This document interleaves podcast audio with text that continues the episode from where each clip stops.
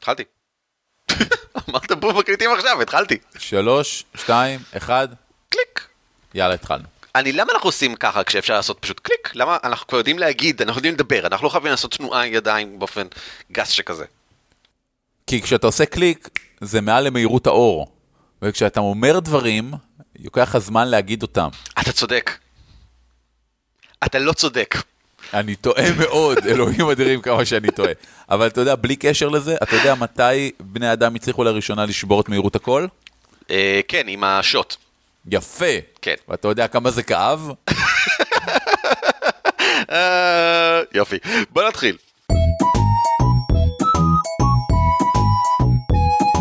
על כתפי גמדים.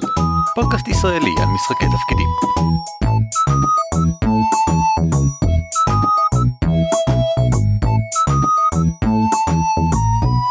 שלום וברוכים הבאים לפרק ה-107 של על כתפי גמדים, פודקאסט ישראלי שעוסק בכל תחום משחקי התפקידים השולחניים, אבל גם הלא שולחניים. שמי הוא ערן אבירם. נעים מאוד, אורי ליפשיץ. אורי אתה מגניב, אבל לא כמו פרק 107 שאנחנו עושים עכשיו. כי פרק 107 הוא יותר מגניב, הוא התיאור היותר מגניב. למה? כי אנחנו 100 פרקים אחר פרק 7, שהוא היה, אם אתם זוכרים, הקרב היותר מגניב. עדיין פרק מאוד טוב לדעתי, עדיין פרק אה, עדיין עם טוב, מלא כן. רעיונות מאוד נחמדים, אבל אה, עכשיו שעברנו עליו שוב הבנו שפספסנו, אני חושב, את אחד הדברים הבולטים שהופכים קר- קרב ליותר מגניב, וזה האופן שבו פשוט מתארים דברים. אה, אם כי, עכשיו בפרק 107 אנחנו מעוניינים להרחיב את היריעה פרק ולדבר- 107, התיאור היותר מגניב. ולא רק בקרבות, בכלל, כל התיאורים, התיאורים, תיאורים. שזו הדרך לעשות דברים מגניבים. בוא, בוא לא נשכח שבגדול אנחנו משחקים, אבל המשחק שלנו הוא, הוא מילים שאנחנו מתארים אחד לשני, ואם התיאורים האלה לא דרמטיים, מגניבים, מטורפים וגורמים לך לחוש את מה שמתרחש, אז מה שמתרחש יהיה פחות מגניב, ישפיע עליך פחות. כבר עכשיו אני רוצה את ה disclaimer, אנחנו משתמשים במילה מגניב לדעתי משהו כמו בתדירות של שבע פעמים לדקה, אה, אבל המטרה אינה רק לצעוק אה, אקשן, פעולה, זה, אנחנו מתכוונים באופן כללי לתיאורים שהם פשוט יותר טובים. הם טובים במובן של, בדיוק כמו שאורי אמר רגע, יוצרים אווירה, יוצרים סיפור יותר מעניין לכל המעורבים. אה, אני מקווה שהכללים שאנחנו נעבור עליהם עכשיו יעזרו לכל אחד בכל סגנון משחק, לא משנה מהו, אפילו שאורי ואני נוטים כמובן לכיוון הרפתקה, וכמובן שחלק מהדוגמאות שלנו יהיו לכיוון של יותר הרפתקה, אקשן פנטזיה, הכללים אמורים להיות אוניברסליים ולעבוד באופן כללי. כמו כן, זה יישמע כאילו אנחנו מדברים למנחים, אנחנו לא. שחקנים מתארים המון. למען האמת, כל מה שהדמות שלך עושה, זה מה שאתה מתאר שהיא עושה. אם לא תתארו את זה באופן מגניב, זה לא ייצור השפעה על האנשים האחרים מסביב לשולחן. אני אגיד אפילו את ההפך ממך אורי, אני חושב שהפרק הזה פונה דבר ראשון לשחקנים, הרבה יותר מכפי שהוא פונה למנחים, ולדעתי מדובר ביריעה שלמה של האופן שבו אני מציג את הדמות ואת הדברים שהיא עושה לשחקנים האחרים ולמנחה, אלה הם התיאורים בעצם, אז אני חושב שזה משהו שהוא א' ב' לכל שחקן, וחשוב מאוד. יואו, רן, איזה משעממים אנחנו. בוא נדבר על העניין, בוא נדבר על העניין. אז ככה, אני רוצה להתחיל בלהציג את הגישה שלי לנושא, אחר כך אורי יציג את הגישה שלו לנושא, ואני חושב שזה מעניין כי הן מאוד שונות. ולמה הגישה של ערן טועה? אני מסתכל דבר ראשון בשאלה, איך זה נראה במצלמה? בוא נגיד שהיינו עושים מזה סרט, אני יודע, אני יודע, משחק התפקידים זה לא סרט, אבל בוא נגיד שהיינו עושים מזה סרט, לבמאים יש טווח רחב של יכולות להציג דברים. הרבה אנשים חושבים דבר ראשון על סרטי אקשן, אבל דווקא יותר מעניין איך שסרטים יותר אולי נגיד עמוקים או מפורטים או רגשיים מציגים באמצעות מצלמה, זוויות מצלמה והדברים שהם בוחרים להראות, אה, פלשבקים, התמקדות על דברים קטנים שאינם חלק מרכזי מהסצנה, כל מיני דברים, הרבה מאוד טכניקות, שמטרתן להדגיש את הרגש, בדרך כלל מבלי שהצופים שמים לב. אה, אז הפעם אני מבקש מכם לשים לב, צפו באיזשהו סרט או איזושהי סדרה שעושים את הרגש שאתם רוצים להעביר, ותראו בעצם מה עושים שם. אני אנסה לפרט את זה בגדול לשלושה סוגים של תיאורים שאני מאמין שיש. אנחנו נוסיף לינק, אני לא מזמן נחשפתי לסדרה של בחור שמסביר טכניקות קולנוע, ויש לו אה, פרק שלם, שהוא פשוט מדבר על סרטים של אקירה קורסאווה, על שימוש בנוף. אם יש רוח, אם יש זה, התנועות שיש, ואיך זה משפיע על כל הפריים, וזה בדיוק מה שאתה מתאר. זה לקחת כלי אחד, ולהשתמש בו כדי לפתח את הכל. אז אני רואה שלושה סוגים של דברים שאותם ניתן לתאר, בגדול. פעולה שלי, של הדמות, סביבה, מה קורה מסביב לדמות, ועולם פנימי, מה קורה בתוך הראש של הדמות. אני אדבר טיפה על כל אחד מהם. פעולה זה, אני חושב, הדיפולט, ברירת המחדל של רוב האנשים. הם מתארים מה הדמות שלהם עושה. המנחה בדרך כלל שואל, מה אתם עושים? גם כן. לכן אנחנו נוטים לחשוב מיד על מה אני עושה. אני מתקדם, אני מתקיף, אני מסתכל, אני מדבר. אה, אבל פעולות יכולות להיות הרבה דברים שונים מזה גם כן, אפילו דברים קטנים. זה שאני מתקיף זה בסדר, אבל אם למשל אני מתאר איך יד שמאל שלי מתהדקת על המגן, כאילו בניסיון לשמור אותו יותר, כאילו אני מתאר איך האצבעות של יד שמאל שלי, זה פעולה קטנה, זה לא פעולה שהיא חלק מההתקפה לצורך העניין, אבל זו התקפה שמדאיגה אותי, אני מתמודד מול איזשהו יצור שבאמת מרגיש, או אני רוצה להבהיר לשחקנים האחרים שהדמות שלי מרגישה מאוימת, אז למרות שהיא מציגה חזון, פאסון, יוצאת להתקפה, מניפלת החרב, היד שלה במגן מתהדקת כדי להחזיק אותו חזק חזק, כדי להתייצב באיזשהו משהו ששומר עליה. זה לא הרבה, זה האצבעות של היד, אבל הבהרתי איזשהו משהו ששאר הפעולה שלי לא הבהירה. אפשר גם בכיוון אחר. אה, בזמן שאני מדבר עם המלך לגבי, אתה יודע, בוא, נע, בוא נעבור למדע בדיוני, כי נגיע למדע בדיוני גם קצת. בזמן שאני מדבר עם קיסר האימפריה החללית, על האופן שבו האורקים החלליים מתקיפים אותו, וואו, זה וורהמר 40K, כל מה שאמרתי עכשיו.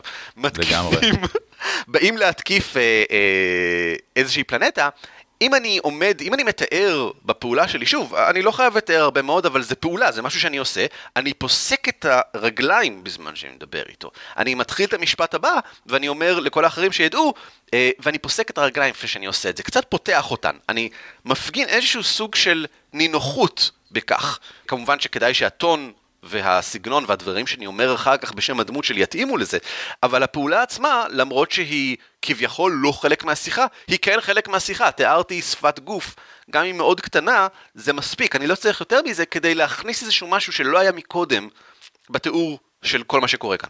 זה לגבי פעולות. סביבה, הכוונה היא למה שקורה מסביב לדמות שלי, גם אם זה לא משפיע על המתרחש, על הפעולה שלי ממש. בדרך כלל כששחקן מתאר משהו, הוא יתאר משהו שהדמות שלו עושה. הסביבה המדוברת, אם ככה, היא הסביבה שבתוכה הדמות שלך פועלת. ולאו דוותא חייבים להשתמש בה כדי שהפעולה תהיה יותר מגניבה, כדי שהתיאור יהיה יותר מוצלח. אני יכול לתאר איך אני למשל מתקיף עם, אני אוטומטית חושב סמוראים כשאני עושה את זה, כי אני חושב שיפנים באמת עושים ממש טוב את הקטע הזה של סביבה. אני יכול לתאר למשל איך אני מתקיף עם החרב הקטנה שלי את האויב שמולי, אנחנו בקרב, דו-קרב של כבוד אחד על אחד או משהו שכזה, ואני מניף, והוא מניף, ואני מניף, ואני מתאר את השקט בסביבה. אני מתאר איך כל מה שאפשר לשמוע זה רק את הלמות החרב שלנו אחד על השני. אה, אני נותן איזשהו נופח להתרחשות שלא היה כאן מקודם. מעבר לפעולה שהיא התקפה, ואני יכול לתאר את ההתקפה איך שאני רוצה, בכך שאני מתאר את השקט מלבד הלמות החרב, אני מבהיר איזשהו משהו. אנחנו מרוכזים. כל הצופים בנו מרוכזים. אה, מדובר כאן באיזשהו משהו שהוא מאבק כל כך, אה, שדורש מאיתנו כל כך הרבה, שאנחנו... אפילו הסביבה שקטה, אפילו הסביבה לא יכולה להפריע לנו. מלבד אולי אני יכול להוסיף משהו כמו איך אה, על עלי אה, פריחת הדובדבן, אם אנחנו כבר ביפן, חולפים על פנינו תוך כדי שאנחנו נלחמים. אה, עלים ורודים קטנים כאלה מזכירים לנו באיזשהו אופן, אני לא יודע, האמת, אולי, אולי זה תלוי במה שקרה מקודם, הוא ידבר עוד מעט על תיאורים שתלויים במה שקרה מקודם. אולי אני מכניס את זה רק בגלל שאני רוצה להזכיר לכולנו שאנחנו ביפן, וזה מגניב. אה, אולי זה לא רלוונטי בכלל למה שאני עושה כרגע, אבל אני אוהב את ה... תמונת מצלמה שבה אנחנו נלחמים בשקט גמור, והטבע בכל זאת, אנחנו זוכרים את קיומו באזור בכך שחולפים על פנינו על העלים הקטנים האלה, לא מפריעים לנו. אנחנו כאילו, אנחנו מעל הטבע, אנחנו בשלב אחר לגמרי של מציאות, רק הוא ואני, אנחנו בתוך קרב מושלם. אפילו שעלעלים חולפים בינינו, זה לא גורם לאף אחד מאיתנו אפילו למצמץ. מעבר לכך כמובן יש שימוש בסביבה בשביל התיאורים שלי, אבל אני חושב שהרבה שחקנים ומלכים כבר מכירים את הקטע הזה ומודעים לחשיבותו. אם לא, אז אני אחזור על זה עכשיו. פעולה שבה אני משתמש בסביבה היא בגדול עדיפה על פעולה שבה אני לא משתמש בסביבה. אם אני מתאר איך אני למשל מתקרב לעבר האויב שלי ונשען על העץ תוך כדי שאני עושה את ההתקפה. אני מצטער שכל התיאורים הם קרביים, זה הדבר הראשון שעולה לי בראש אוטומטית. אמ, נשען לעץ תוך כדי שאני עושה את ההתקפה. בוא על כל תיאור קרבי שתיתן, אני אתן תיאור לא קרבי. אתה בסדר. ואני נשען על העץ תוך כדי שאני נותן את ההתקפה. אמ, זה עדיף אני מאשר אם מרים לא הייתי את. הכוסית בזמן שאני מברך אותו לשלום. מצוין, בסדר גמור, תודה רבה. אמ, או שאני נשען על אה, הדלת, אני נכנס לתוך החדר ואני נשען על גבי הדלת אחרי שסגרתי אותה מאחוריי. זה הרבה יותר מאשר אמ, סתם נכנס אל הדלת ומאיים עליו. אם אני סוגר את הדלת ונשען עליה, אני מבהיר איזשהו משהו באיום שלא היה כאן מקודם. אני רק מזכיר בקצרה את כל האותיות הקטנות שכבר הזכרנו בעבר. זה גורם לכולם להיות מודעים יותר לחלל המדומיין של כולכם. זה מחזק את ה... ומעשיר את העולם שכבר הוגדר. זה נותן לאנשים עוד רעיונות, הדלת סגורה עכשיו, מישהו יחשוב על לנעול אותה, מישהו יחשוב על להטיל קסם עליה, מישהו יחשוב על סתם לעמוד מהצד השני ו- ולהגיד לאנשים שעוברים במסדרון, אה, בשימוש כרגע, בבקשה לא להיכנס. זה מסוג הדברים שמעודדים את שאר האנשים בשולחן. אה, מצוין, נקודות מעולות. הסוג השלישי של תיאורים זה מה שקורה בראשה של הדמות. איך זה מרגיש, לא איך זה נראה. אם כי, שוב פעם, כדאי לחשוב איך זה נראה במצלמה, איך אני באמצעות מצלמה הייתי יכול לתאר את איך שזה מרגיש. למשל, זיכרונות. אה, אני נזכר באופן שבו התמודדתי מול יצורים מהסוג הזה בעבר.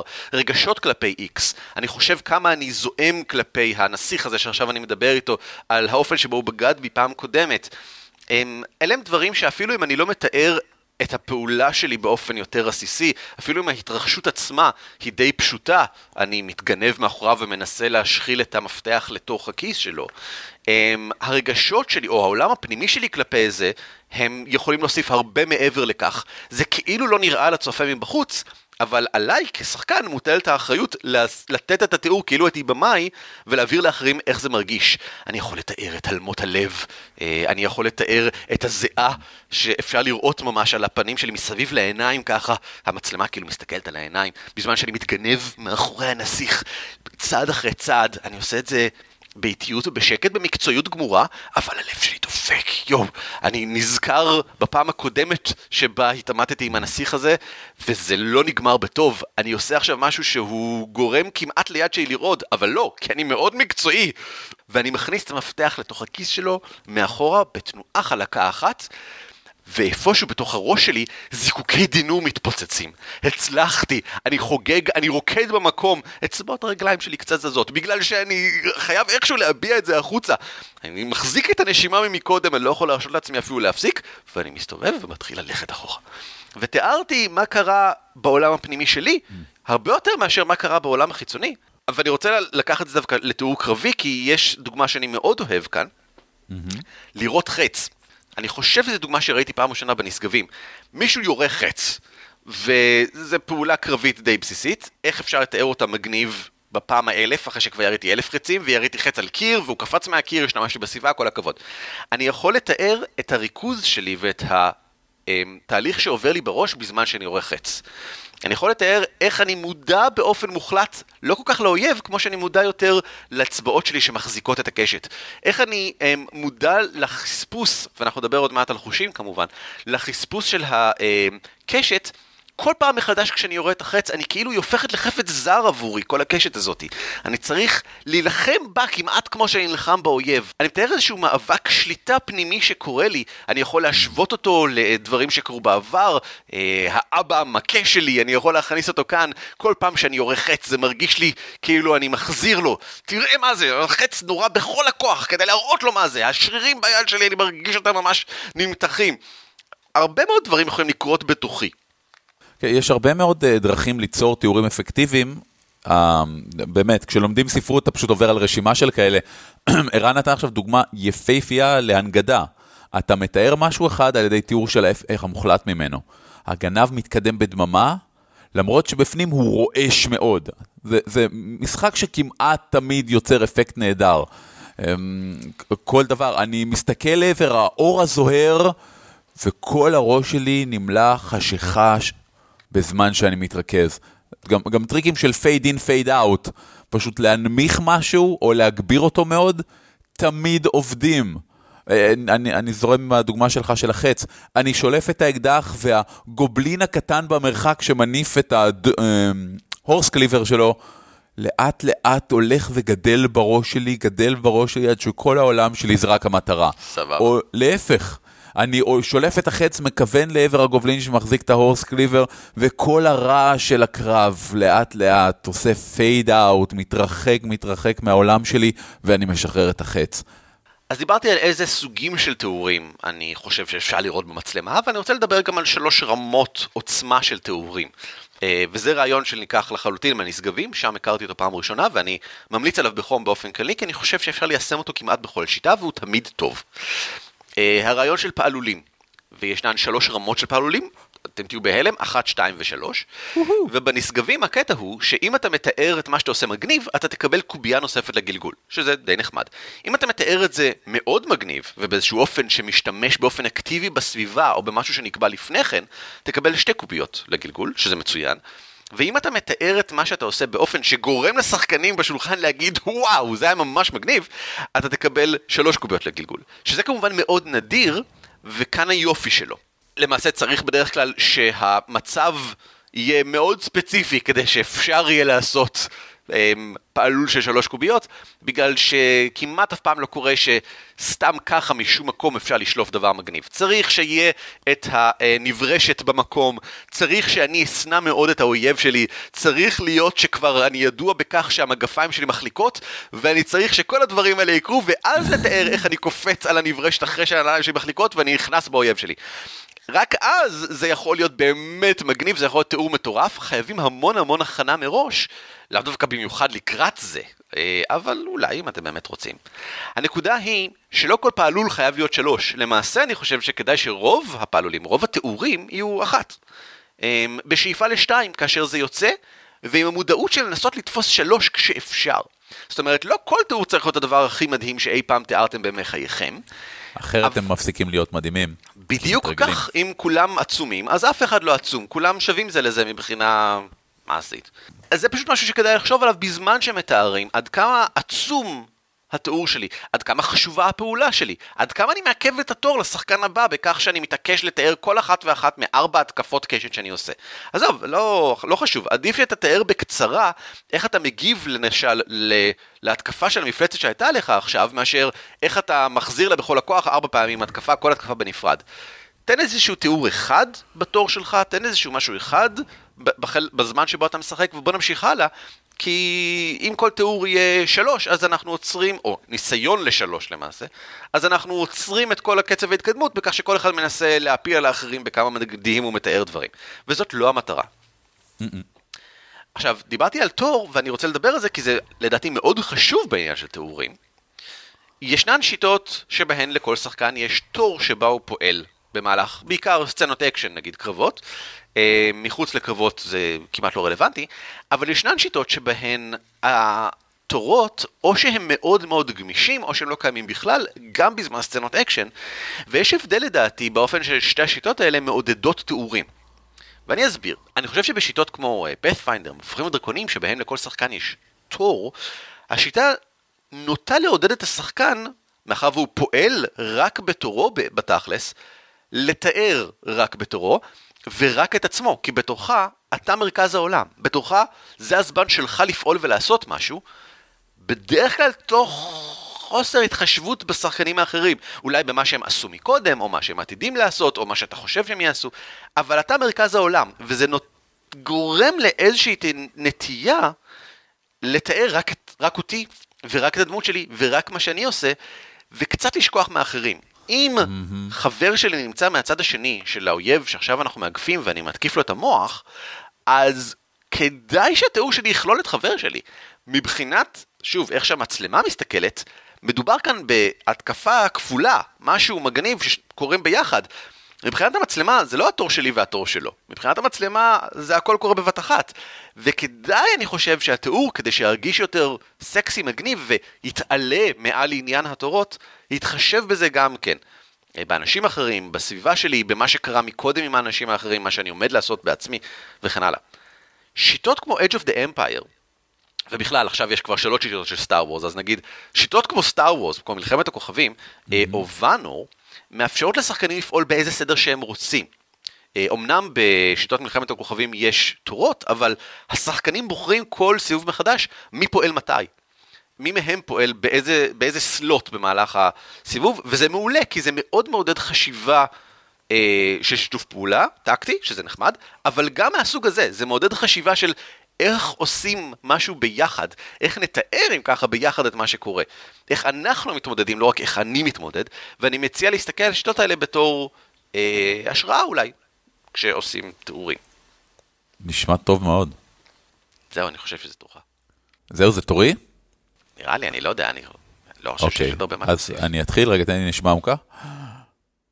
קודם כל, חבר'ה, מה שאתם מתארים, וזה בדרך כלל מה שאתם מתארים, לא פחות חשוב מאיך שאתם מתארים אותו. תיקחו את הדוגמה הכי בנאלית. בסטר דוקר את התפלץ. זה משהו שאני אומר בערך 50 פעם בסשן. כי יש לי דמות, קוראים לה בסטר, יש תפלצים ואני דוקר אותם לפעמים. סבבה, אבל שימו לב, אני, אני אגיד דרך לתאר את זה, ואז אגיד את המשפט שוב. צעקה. בסטר דוקר את התפלץ! לחישה.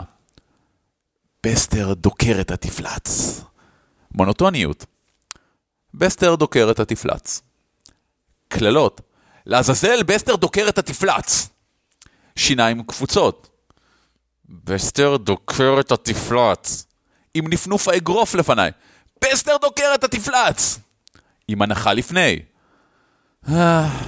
בסטר דוקר את התפלץ. עם אנחה אחרי.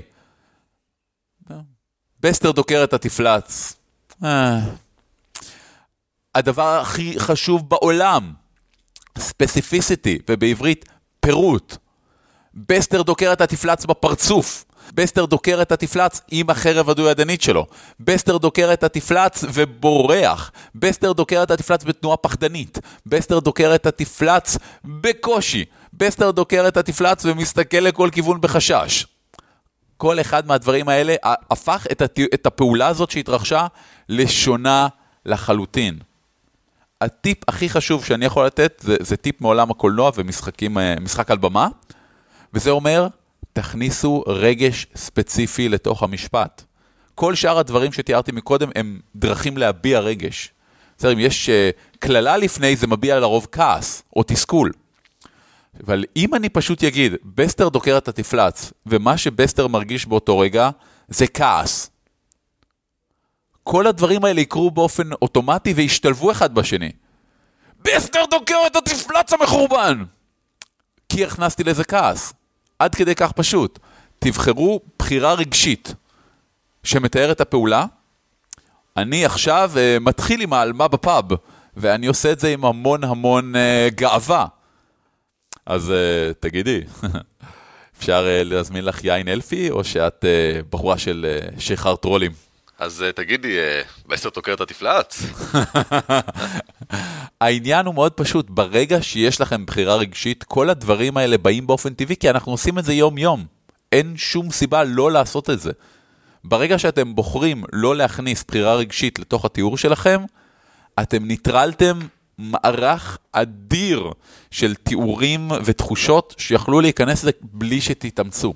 אני חושב שאנשים בדרך כלל שוכחים להכניס בחירה רגשית, לאו דווקא בוחרים. ו- ויש לי אגב עצה אולי לאיך לנסות לעזור להם לזכור. אפשר על דף הדמות, שכמו כבר דיברנו עליו בעבר, דף דמות לא צריך להיות רק אוסף הנתונים המכניים שלי, אלא גם למשל רשימה של זיכרונות שלי, אתה זוכר, אתה המלצת על זה. אה, בסוף כל סשן לרשום איזשהו אה, משפט אחד ש... הדמות שלך זוכרת מהמפגש הזה במיוחד, אפשר גם לרשום, נגיד, ארבעה-חמישה רגשות טיפוסיים שלי. אה, כי אגב, רגש אחד זה מאוד משעמם. אם, אם אני מכניס תמיד את אותו רגש, אז גם זה יהיה משעמם. אם למשל הרגשות הטיפוסיים שלי הם א', ב', ג', ד', אני יכול להסתכל על הרשימה הזאת ולשאול את עצמי, רגע, איזה מהם, או אולי בעצם איזה השראה הם נותנים לי ל- לרגע שעכשיו אני אתן בתיאור המסוים הזה. אה, כן, ושוב, גם הדברים שאתה אמרת על מה קורה בראש שלי, אם אני תוקף עכשיו את האלמנטל, ה... אלמנטל, יסודן האש של מולי, ואני מסתכל ואחד מהרגשות הברורים שלי זה כעס. אז למה לא להכניס את זה?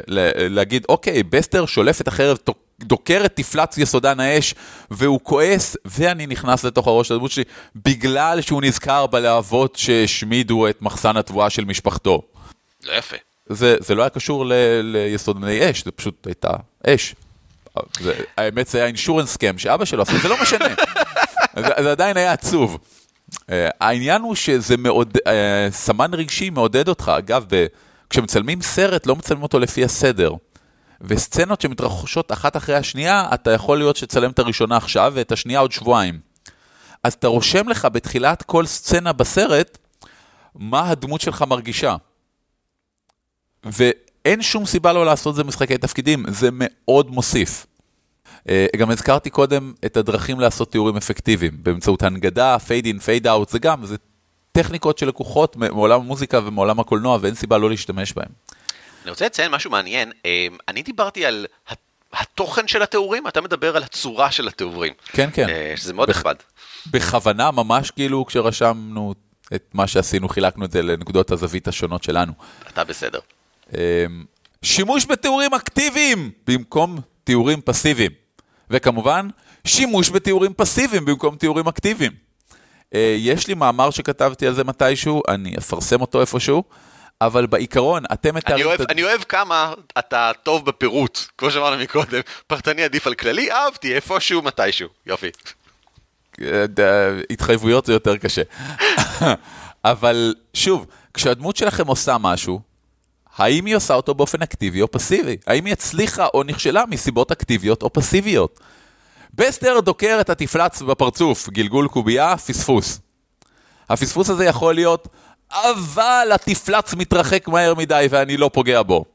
זה תיאור אקטיבי של התפלץ. יכול להיות תיאור אקטיבי של בסטר. אבל בסטר מסתכל לצדדים וכל הזמן דואג למה עם החברים שלו, ולכן המכה מפספסת. יכול להיות תיאור פסיבי. אה, בסטר מניף את החרב, אה, אבל במקרה העשן שבאזור מונע ממנו לראות את, ה... את התפלץ. זה פסיבי, כי זה לא מדובר פעולה אקטיבית שאחד מהדמויות עשה, אלא פשוט תיאור של השטח. אגב, הוספתי עשן בשטח, כבר. שימוש בדברים מסביב. אם אתם לא רוצים להסתבך עם זה, פשוט תמיד תיתנו תיאורים אקטיביים. כי הם מעניינים יותר והם אומרים יותר על הדמות שלכם, כי מישהו עשה משהו, במקום רק להיות ה... שמשהו נגרם לו. שזה, אני חושב, ההבדל בין אקטיבי ופסיבי. אה, יש כאן גם את אה, מקום שבו השיטה נכנסת, אה, אני מתאר לעצמי גם בגורל וגם בפאת'פיינדר, שתיהן שיטות שאומרות דברים, הרבה שיטות עושות זה, אבל באלה זה מאוד בולט לי, אומרות דברים על גלגולי הקובייה שלי בהתאם למה שקורה מסביב. אם יש עשן במקום, זה באמת נותן לי איזשהו מינוס אה, לאיזשהו גלגול שאני עושה, בשתי השיטות. אה, כן, אם גלגלת נמוך מדי, לצורך העניין ניסית לדקור תפלץ בפרצוף, ולא הצלחת להגיע לזה, ואז אתה מפעיל אספקט של התפלץ החליק על בננה, אז אתה צריך לתאר את זה כדי להסביר שזה מה שגרם לך באמת לפגוע. זה. הרעיון, הרעיון מאחורי אספקטים בפייט. נכון, ובפאת'פיינדר לצורך העניין, או מבוכים ודרקונים, אם אחת מהסיבות שגלגלתי נמוך זה מינוס שתיים שיש לי בגלל העשן, אז זה משהו שכדאי להשתמש בו בגלגול. זאת אומרת, השיטות מכוונות אותנו כאן לתיאורים. לא צריך להמציא מאפס כל פעם איזשהו תיאור על בסיס מה שנראה לי הגיוני בראש. השיטות מתארות מצב כלשהו בתוך עולם המשחק, אנחנו יכולים להשתמש בו בתוך התיאור גם כן, אה, אקטיבי או פסיבי בהתאם למה שמתרחש. כמו שאני אמרתי הרבה פעמים במשחקים שאני מריץ, יש סיבה למה יש לך מחסר או למה יש לך תוסף. השתמש בסיבה הזאת. נכון. אני רוצה לדון בנושא שהוא חשוב להחריד, ואנשים חושבים שהוא לאו דווקא חשוב להחריד במשחקי תפקידים ובנושא שאנחנו מדברים עליו, והוא סימני פיסוק. וספציפית, סימן הקריאה. כשאתם אומרים משפט, צריך להיות אפשרי להבין מאיך שאתם אומרים אותו, מה סימני הפיסוק שלו. במשפט, הדרקון נושף לעברך אש. אם סימן הקריאה הוא אחרי הדרקון, זה יישמע, הדרקון נושף לעברך אש. וזה לא אותו דבר כמו, הדרקון נושף לעברך אש. בסדר? הדגש במשפט הראשון היה על הדרקון. הדרקון אני- נושף לעברך אש. בדיוק, איפה שתשים פה, פה את סימן הקריאה, משנה לחלוטין את התיאור. הדרקון מעיד על זה שאני רוצה שתראו כמה גדול יש פה דרקון, זה מפחיד. נושף, אם אני שם את הדגש שם, זה אומר, אני מעורר ציפייה. הדרקון נושף, ש- לאיפה? מה הוא נושף? אם אני שם את הדגש על עברך, אני מדגיש לשחקן מסוים. הדרקון נושף לעברך, אש! זה כבר הופך את זה ליותר אקוטי עבור אחד מהשחקנים. או הדרקון נושף לעברך, אש! יכול להיות שזה חושף פה, את הדרק, דמות הדרקון שבאה מתוך האפלה, שהוא בעצם דרקון אדום, או אם זה בכל מערכה אחרת, שזה משהו אחר. הדגש אומר מה החלק החשוב במשפט. אם אתם לא מעבירים את הדגש הזה חשוב, אתם מפספסים משהו בתיאור. ברמה הכי פשוטה, ושוב, אני נפלתי עוד פעם לקטע הזה של uh, לתאר שחקנים, uh, מנחה במקום שחקנים. כשאתם מבצעים פעולה, תמיד, תמיד תדגישו חלק כלשהו במשפט. בסטר שולף את חרבו, אדמונית, כדי לתקוף את התפלץ. הדגש פה היה על אדמונית. למה? כי אני שלפתי כלי נשק קסום עכשיו, אני רוצה להדגיש את זה למנחה, שידע את זה. או לחילופין, בסטר שולף את חרבו אדמונית כדי לתקוף את המפלץ. אני מדגיש שהדמות שלי, ספציפית, עושה פעולה. כי ואולי זה בד... מפתיע כי, נגיד... כי בסטר הוא bard, הוא אף פעם לא הולך לדקור תפלצים. בדיוק. הוא עומד מאחורה ואומר, דקרו את התפלץ, דקרו. אמ, כן, שוב, זה מאוד חשוב הדגשים האלה. הדגשים האלה מעידים מה חשוב עבורכם. אני חייב להדגיש משהו. זה דברים שכולנו עושים באופן טבעי כל יום בכל דבר. אם תאזינו למישהו שהוא מאוד מתרגש לגבי משהו, מניתוח תחבירי, מסימני הפיסוק במשפט, תדעו ממה הוא מתרגש. אחד מעקרונות האימפרוב הכי חשובים בעולם זה הצדקה בדיעבד. זה אומר בשורה התחתונה, להתייחס למה שקרה קודם, ולהשתמש בו כדי להצדיק את מה שקרה עכשיו. למשל, אם בוגדני, הגובלין החביב עליי, שלף חץ, כיוון אותו, כל השאר עשה פייד אאוט, המטרה שלו, הפלדינית זמלופיה, גדלה בראשו, הוא יורה והוא פוגע. מה? כן, קשה להאמין, אה? בוגדני הזה, נבל נבלולי. אבל, ממשיך הקרב, תורו של ערן, ערן משחק את זמלופיה, מגלגל התקפה ומפספס. כן, that sounds about right, כן. התיאור של ערן, אידיאלית, צריך להתייחס למה שקרה קודם. למשל, במקום להניף את החרב בשצף קצף של קדושת וזעם, זעם, זמלופיה משקיעה רגע ומוציאה מהחזה את החץ המורעל שתקוע בה ומשליכה אותו לרצפה. התייחסתי למה שקרה קודם, הצדקתי את העובדה שפספסתי באמצעות דברים שקרו קודם. זה נותן לנו תחושת המשכיות של הקרב, של כל הסצנה. נותן לנו אפקט של סיבה ותוצאה. זה טריק מנחה ידוע, אבל שחקנים לא משתמשים בו מספיק. זה בעצם דורש מאיתנו כשחקנים לשים יותר תשומת לב למה שקורה מסביב, לזכור, לא צריך לזכור 400 סיבובים אחורה, אבל לזכור את הסיבוב האחרון. מה קרה כאן, כדי שנוכל להשתמש בזה כדי להגיד מה אני, מה אני עושה עכשיו, כהצדקה למה שאני עושה עכשיו, שוב, לאו דווקא למה שאני עושה, לתיאור של מה שאני עושה עכשיו. כן, ומה שנהדר פה זה שזה לוקח אותך למקומות נפלאים. אה, אה, באחד מהסשנים חזרנו, חזרנו מקרב איום ונורא, והיה לי אה, שבוי שרדפנו אחריו, תפסנו אותו, חזרנו, עברנו גשר, וקבוצת שוטרים מניאקים עוצרים אותנו בדרך ורוצים לראות ניירות. עכשיו, חזרנו מפאקינג קרב עם זומבים ועל מתים, תפסנו את הקוסם הנוראי שמעביר, ו- וממש כעסתי. ועצם זה שתיארתי את זה במשחק דמות, של אני הולך קדימה, אומר לו שאין לי זמן לניירות שלו, שיעוף לי מהעיניים וייתן לנו לעבור. ובגלל שתיארתי את זה בכזה כעס, אז הדמויות האחרות הגיבו לזה מאוד יפה, היה שם משחק דמות נהדר, שאתה יודע, הפלאדין, הפאקינג פלאדין של הקבוצה, בא, מניח לי יד על הכתף ואומר, תירגע. אנחנו מדברים על מישהו שלפני רגע עקר דלת והשתמש בה כדי לטחון עד אבק 14 גובלינים, לא גובלינים, זומבים. אמ, והניגודיות הזאת של פתאום, אוקיי, בואנה, עבר עליך יום קשה, תירגע, אנחנו נטפל בזה. וזה יצר משחק דמות נורא יפה בתוך הקבוצה, כי לא התעלמנו מהרגשות והצדקה של מה גרם לנו לעשות את הדברים שאנחנו עושים. בשורה התחתונה, דברים הם הרבה יותר אפקטיביים אם מקשרים אותם למה שקרה מסביב. נותר לנו, אם ככה, סדרת טיפים אחת אחרונה, ובכך אני חושב אנחנו מסכמים באופן מוחלט את כל מה שאפשר להגיד על תיאורים בהיסטוריה. עד הפרק 207. אה, בוודאי. והנושא האחרון שלנו הוא חושים, קלט חושי. אנשים אוטומטית יותר קשובים לתיאורים או מילים שמכילים תיאורים חושיים. תמיד שווה להכניס עוד תיאור חושי. אני אזכיר לכל מי שמאזין, יש חמישה חושים מרכזיים. חוש הראייה, חוש השמיעה, חוש הריח, חוש המישוש וחוש הטעם. עכשיו, לדעתי זה גם הסדר שבו בדרך כלל מתארים דברים. קודם כל, אתם רואים את הדרקון מתקרב, או אתם, אם לא רואים אותו, עוברים לחוש המשני שהוא שמיע. אתם שומעים תפיפות רגליים ונפנוף כנפיים. אין הרבה תיאורי ריח. אין אחרי נשיפת הדרקון, אה, יש ריח של בשר חרוך שמזכיר לכם ברביקיו ואתם נגעלים מה, מהתחושה הזאת. אין טקסטורה, וחבל, כי טקסטורה זה אחד מה, מהתיאורים הכי הכי יוצרי תגובה שנתקלתי בהם אי פעם. אתה, כן, אתה אוחז בחרב והיא חלקלקה מזיעה. כשהטלף של הדרקון מעיף אותך הצידה, אתה מרגיש את המרקם הזוחלי קשקשי שלו. כש... או טעם, טעם מוציא תגובות הכי הכי חזקות, כי הוא... זה... אני חושב שזה אחד מהחושים הכי uh, פנימיים. הדרקון מעיף אותך הצידה ואתה יכול לטעום בתוך הפה את הטעם המבחיל של חומצה.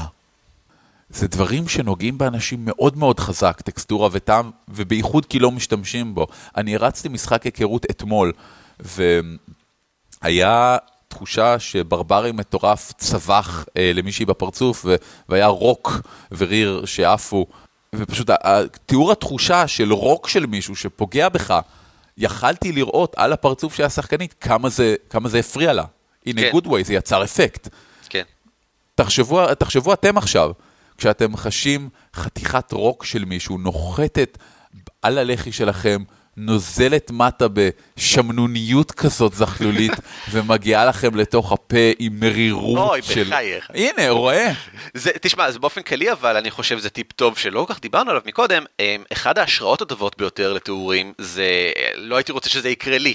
זאת אומרת, תדמיינו את עצמכם, מה היה עושה לכם את הרגש שאתם רוצים להגיד, מה, איזה מין סוג של דבר בעולם היה גורם את זה, ואז תתארו שזה מה שקורה. Mm-hmm. Uh, למשל, אני ממש לא הייתי רוצה שירקו עליי, אם אני מנסה לחשוב על באיזה אופן, נגיד, האדם שמולי היה ממש יכול להבהיר לי שהוא חושב שאני זבל ולא זורק עליי בשיט, הוא היה יכול לירוק לי על הפנים. אז אה, זה השראה מעולה ללהגיד, אוקיי, מעולה, אז אם אני רוצה שהדבר שזה יעשה, mm-hmm. ייתן את התחושה הזאת, הוא יורק לך על הפנים. disclaimer חשוב, בררו עם השחקנים שלכם איפה הגבולות האדומים שלהם וממה הם לא כן. נהנים. נכון, בוודאי. כן. אבל אני רוצה לחזור לעניין החושים, כי יש חושים. עוד חושים מעבר לאלה שדיברת. עוד חושים? קראתי איפשהו שיש איזה 22 חושים בסך הכל. אמ, אני לא יודע מה עם כל 22, אבל יש אה, שיווי משקל, זה חוש, זה היכולת שלנו לחוש משקל, את השיווי משקל שלנו ספציפית. פאנ פקט, אנחנו מודדים את שיווי המשקל על ידי גביש שמרחף לנו באוזן. נכון, בתוך נוזל. ואנחנו... וכאשר שיווי המשקל מתערער, זה משהו שבהחלט אפשר, שווה לשמור את זה ברפרטואר התיאורים. שיווי משקל מתערער, או לחץ של תחושה, של אה, לחץ באוזניים, שגורם לבלבול מסוים, גם אם רגעי, בשיווי משקל. אה, רעב וצמא הם אה, חושים, גם כן. ואפשר בהחלט להתייחס למשל לתחושת הרעב בבטן, לקרקורי בטן, לדברים שכאלה, אני לא יודע באיזה הקשרים, זה פשוט משהו שכדאי לחשוב. בכל הקשרים, תשמע, אה, תחושה של קרקור בבטן זה תיאור מאוד נפוץ של התרגשות. תחושה של אה, נכון, פה יבש. כי זה לא רעב. ו... אה, פה יבש כן, אבל עובד טוב, סבבה. פה יבש, אתה מרגיש נורא צמא פתאום. לפני קרב, כי אתה מתרגש, או בזמן קרב, כשאתה נושם עשן, זה דברים שהם תיאורים שמאוד נפוצים, תשתמשו בהם.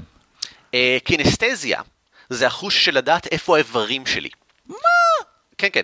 אמ, בגדול, אם אתה עוצם עיניים, תנסה את זה עכשיו, תעצום עיניים, תרים את יד ימין ואת יד שמאל, אתה יכול לגרום להם להיכנס אחת בשנייה, נכון? אפילו שאתה לא רואה אותן. כן. זה בגלל שאתה יודע בדיוק איפה האיברים שלך נמצאים. זה לא מובן מאליו. לקח לנו שנים בזמן ילדותנו, עד שלמדנו את החוש הזה, ואנחנו יודעים באופן מושלם איפה הדברים שלנו נמצאים, אבל זה בדיוק אחד הדברים שאפשר לשחק עליהם במיוחד, למשל כמובן בסביבה של חושך. אה, להתייחס לעובדה שאני מודע לכך שהאיברים שלי נמצאים במקומות מסוימים, או אולי במקומות שלא הייתי רוצה שהם יהיו, או אולי, למרות שאני חושב שיד שמאל שלי נמצאת איפשהו, איך שהאור נדלק אני מבין שהיא לא שם, ואני מבין שמשהו אחר חש, מה שחשתי בעצם זה משהו אחר שנוגע בי או לא יודע מה. משהו הפריע לי בדרך ולא שמתי לב, זה יכול להיות אלף דברים. הדבר האחרון שאני חושב שהוא אולי הכי מעניין בין החושים המוזרים האלה זה נוסיספשן, uh, שזה חישת כאב. כאב אינו מגע. אנשים נוטים לחשוב שזה קשור, אבל למעשה מדובר בשתי מערכות שונות. וכאב אפשר לתאר בהרבה דרכים, בדרך כלל אנחנו מתארים אותו קצת כמו שאנחנו מתארים מגע, כי השפה שלנו מוגבלת. אה, חד, עמום, למשל. אה, יש הבדל משמעותי בין כאב של נדקרתי, כאב של נחתכתי, כאב של נחבלתי על ידי מכה עזה, כאב ב- אה, בעצמות של היד, כי משהו חבט בי ב- ביד ואני מרגיש את זה ממש בעצם, כאב של חבטה בבטן ואני מרגיש את זה ממש בשרירים של הבטן. אלה הם כאבים שונים, אה, כאב אפשר גם לתאם כחם או כקר, לעתים זה באמת בגלל שזה חם או קר, כי הדם זורם למקום הזה. אלה הם, במיוחד בקרבות כמובן, חישת כאב זה משהו שכדאי להתייחס אליו, mm-hmm. ותיאורים של כאב, ואיך אני מתגבר עליהם. אה, לדוגמה מאוד טובה, תקראו את תיקי דרזדן, אה, הארי דרזדן כל הזמן נפצע. כל הזמן. במגוון רחב של דרכים, ומתאר איך הוא עושה דברים על אף הכאב. שזה אגב, אני חושב שזה משהו נהדר, זה אחת הדרכים להיות גיבור, זה להצליח על אף הכאב, ולכן Mm. כדאי שיהיה כאב מלכתחילה, ולא להגיד לא, זה לא כואב לי, אני מתעלם מזה. אתה לא מתעלם מזה, אתה מצליח על אף שזה כואב לך. אז אני חושב שנסיים פשוט עם שיעורי בית, תשמעו, תעשו ניסוי. מפגש הבא שלכם, תרשמו לכם את uh, חמשת החושים המרכזיים, נגדיר ככה, ואולי עוד כמה שנשמעו לכם מגניבים פה, וכל פעולה תתארו עם תיאור שמתעסק עם חוש אחד לפחות, וכל פעם שתסיימו את החמישה, תתחילו מההתחלה. תנסו לפחות פעם אחת להשתמש בכל תיאורי החושים שאתם יכולים. תראו מה, למה אתם מתחברים יותר, מה יוצר יותר תגובות מסביב לשולחן, ואיזה תגובות.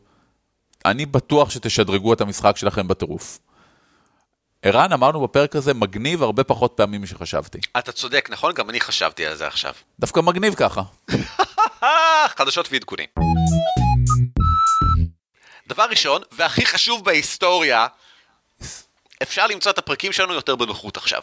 זה צעד ראשון לקראת אה, מהפך שלם בכל אה, מאגר המידע שקוראים לו 107 הפרקים של על כתפי גמדים שנמצאים כבר באתר. יש בהם המון המון תוכן, אבל הבנו שלא כל כך קל למצוא אותו. בין היתר כי גם לי לא כל כך קל למצוא אותו. אז כדי לסדר את זה, התחלנו במערכת תגים הרבה יותר אה, מפורטת ומסועפת ממקודם. תודה לזיוויטיס על כך שעזר לנו בהקמה שלה, אה, הוא הצטרף להיכל התהילה שלנו עקב כך. כעת ניתן למצוא תחת אה, מדריכים וריכוזי מידע, כי זה נחשב כריכוז מידע מבחינתי, באתר שלנו את אה, אינדקס הפרקים לפי נושאים. אה, יש פה, אני חושב, משהו כמו 40 נושאים שונים שמצאתי לנכון לחלק את הפרקים שלנו ביניהם, בין אם למשל להנחיה, כל מה שנוגע לשיפור מיומנויות הנחיה, שחקנים כמובן, כל מה שנוגע לשחקנים, אבל גם דברים כמו למשל התנהלות המשחק, איך משחקים, הצעות הגשה, פרקים בעצם כמו הפרק שעשינו עכשיו, אני חושב. אה, פוקוס על אלמנט ספציפי כלשהו שפוץ במשחקים, ואיך אפשר לעשות אותו. או כמו, אם נצאת מהאתר, איזה דברים מגניבים אפשר לעשות איתו.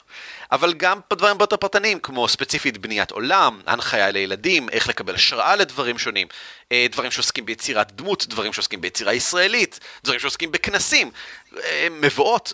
עשינו חלוקה די רחבה, ומעכשיו אני מקווה שאני אמשיך אה, להיות נאמן לה. אתם יותר מוזמנים, כמובן, להציע חלוקות נוספות, או חלופיות, או לאחד נושאים, או לא יודע, כל מה שנראה לכם הגיוני, כי אנחנו רוצים שהנושאים שלנו יהיו יותר אה, נגישים, והשלב הבא יהיה להתחיל להרחיב את הפן הטקסטואלי של כל אחד מהפרקים. זאת אומרת, ממש להרחיב בכל אה, פוסט של פרק יותר על מה שנאמר בו. אני מאוד אשמח לעזרה בדברים האלה, אם מישהו מעוניין להקשיב לפרקים קודמים ולפרט בפרטי פרטים את מה שנאמר בהם. אה, אנא פנו אלינו לגמדים את אה, roleplay.co.il. כמו כן בכל עניין אחר, אם אתם מעוניינים או תרצו לעזור לנו בכל דבר שקשור להנגשת מידע, או לכתוב מדריכים בעצמכם, כי המדריכים שלנו כרגע קצת מדשדשים עקב... ובכן, עקב אינדקס הפרקים הזה ודברים אחרים שאנחנו עושים כדי להנגיש לכם מידע. עוד חדשות ועוד עדכונים. דבר ראשון, בשלב שבו אתם שומעים את הפרק הזה, מימון ההמונים של אה, אלופי האור הסתיים כבר, אז אני לא יכול להגיד לכם ללכת ולהשקיע בו, אבל הוא הסתיים בהצלחה, ואני לא בטוח כמה יעדי בונוס כבר הושגו, אבל הושגו כבר כמה בזמן שהקלטת הפרק הזה, אפשר לקוות שרק... כן, זה הלך ממש טוב, אני הלך להם סבבה. רק כדי להבהיר, אלופי האור זו הרפתקת פאת'פיינדר מבית הפונדק, שצפויה לצאת, אני חושב, בסוף הקיץ או משהו כזה. בעברית כמובן, מקורית כולה. עוד חדשות חשובות, מיזם אספמיה, שעליו עשינו אה, סקירה באתר מאוד מלאה, והקלטנו פרק הדגמה שלו. עכשיו זמין לרכישה ב-PDF מ-Drive through RPG, כמובן שיהיה לזה קישור ישירות אצלנו באתר. חרבות וכשפים. אתם זוכרים את זה אולי? זה משחק תפקידים בטח. שמבוסס על החוקים שמוכרים בדרקונים מהדורה הראשונה, שתורגם בין היתר, אני הייתי בין המתרגמים שלו, אמ, תחת קריאיטיב קומונס מלא, כולם יכולים לקחת אותו, לעשות אותו מה שהם רוצים. אמ, משחק התפקידים הזה, שאני חושב שהוא די נחמד, אבל בואו נגיד שהייתי ממליץ לכם לשחק מלא דברים אחרים במקום זה, הוא בכל זאת משחק שזמין בהיקף מלא ובחינם לגמרי, ועל זה פשוט אי אפשר להתלונן. כל הלחשים הקלאסיים וכל המפלצות הקלאסיות וכל המכניקה הקלאסית שמבוכרים בדרקונים המקורי, וכעת הוא זמין בגרסה דיגיטלית מועמדת למשעי, היא נראית מאוד טוב, זה ממש משהו שהייתי רוצה כאילו כמוצר אה, מאוד יפה. אה, כמובן שניתן לזה קישור לאתר שלהם, swordsandsorcery.co.il, ושם כמובן ניתן להוריד את זה. אה, ובואו נעשה הצדעה גמדית לאנשים הנהדרים שעשו את זה, זה פשוט וואו, כל ה... תודה. כן, תודה לכם. תודה. זהו, רק עניין אחד אחרון, אה, הכבשן, הגמדי, נשארו עוד בערך שבועיים, אה, עד לתאריך הדדליין הראשון במאי, קיבלנו כבר שש הצעות, ויש מקום לעוד, וקיבלנו גם כמה שאלות, אז למרות שאנחנו ענינו על רובן, אני חושב, בפוסט של הכבשן עצמו, שמכריז על הכבשן, אה, נשאלנו למשל גם האם אפשר לשלוח משחק לוח. כן, אפשר. אה, כדאי שיהיו בו אלמנטים של משחק תפקידים או סיפור סיפורים, בגלל שזה מה שמעניין אותנו יותר מכל, וזה אומר שההצעה שלכם, אלא אם היא הכי מדהימה בעולם, כנראה תהיה במקום שני שלישי כזה לעומת הצעות אחרות, אם היא לא כוללת משחק תפקידים באיזשהו אלמנט כלשהו. אבל אפשר לשלוח, אין שום בעיה. אה, אנחנו מתחייבים לעבור על כל הדברים שנשלחים אלינו כמובן. כל עוד זה משחק, כל עוד זה בעברית, וכל עוד זה... אה, מגניב בטירוף. ונוגע באיזשהו אופן למשחקי תפקידים, ולו באופן אה, ארטילאי, אפילו ספר על דמוי, דוושים מסוימים, אה, בסגנון מסוים, אין שום בעיה. ספר על איך עושים אה, לארפי חדר או משהו, אין שום בעיה. אלה הם בדיוק מהסוג הדברים שאנחנו מעודדים ומאמינים בהם. אה, אנחנו רוצים כאלה.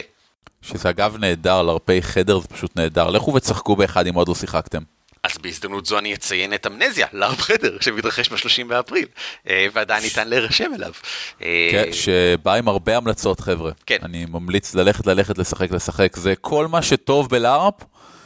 כלומר, בתור מישהו שאוהב אה, משחקים שולחניים, הרבה יותר מכל דבר אחר, וזה לוקח את כל מה שטוב בלארפ, בלי כל הדברים שמפחידים בלארפ. אתם בסך הכל בתוך החדר, אה, אין, אה, לא מתרוצצים, לא שולפים חרבות והורגים אחד את השני. רוב המשחק הוא דיבורים פשוט בתוך הדמות, וזה ממש ממש כיף. חשוב מאוד להירשם מראש, אז אה, ניתן כמובן קישור בהערות הפרק, ואתם יכולים גם לחפש בפייסבוק LARP חדר מקף אמנזיה, הזמינו כרטיסים כעת. זהו, תודה רבה לכם שהקשבתם לנו. כן, ואם נהניתם, נשמח מאוד אם תיתנו תגובות ב iTunes, אם תשתפו בפייסבוק, טוויטר, ניוזלטר, אם תמליצו לשחקנים שלכם, או לשחקנים אחרים בקבוצה שלכם, או למנחים שלכם על פרקים ספציפיים שמציינים דברים שהתרחשו בקמפיין שלכם, שיכולים לעזור לקמפיין שלכם, שהם רעיונות שהייתם רוצים לפתח ביחד. מאוד נשמח. אתה מאוד תשמח. אבל מעבר לכך, אני מזכיר שאנחנו פעם בשבועיים שולחים ניוזלטר עם סיכום של כל החדשות וכל הדברים. אם אתם לא עוקבים אחרי עמודי הפייסבוק שלנו באופן אה, פנאטי מרפרשים כל חמש דקות, אז א', למה לא? ודבר שני, אז אפשר לאסוף את כל הריכוז של, אני מאמין שאנחנו מצליחים לאסוף את כל החדשות הרלוונטיות אה, בארץ וחלק מאלה שבעולם. הם פשוט קבלו ישר למייל שלכם כל שבועיים. ההרשמה לניוזלטר שלנו אפשר גם דרך עמוד הפייסבוק שלנו וגם דרך כל עמוד באתר שלנו, בצד שמאל יש הרשמה לניוזלטר. אה, זהו, ושיהיה לכם בהצלחה בהמשך דרככם. אורי, אני אוהב אותך. בסטר דוקר את התפלץ! על כתפי גמדים משותף ברישיון שיתוף ייחוס זהה Creative Commons 3. המייל שלנו הוא גמדים את roleplay.co.il והאתר שלנו בדוורבס.org.il. ניתן למצוא אותנו גם בטוויטר, פייסבוק וגוגל פלוס.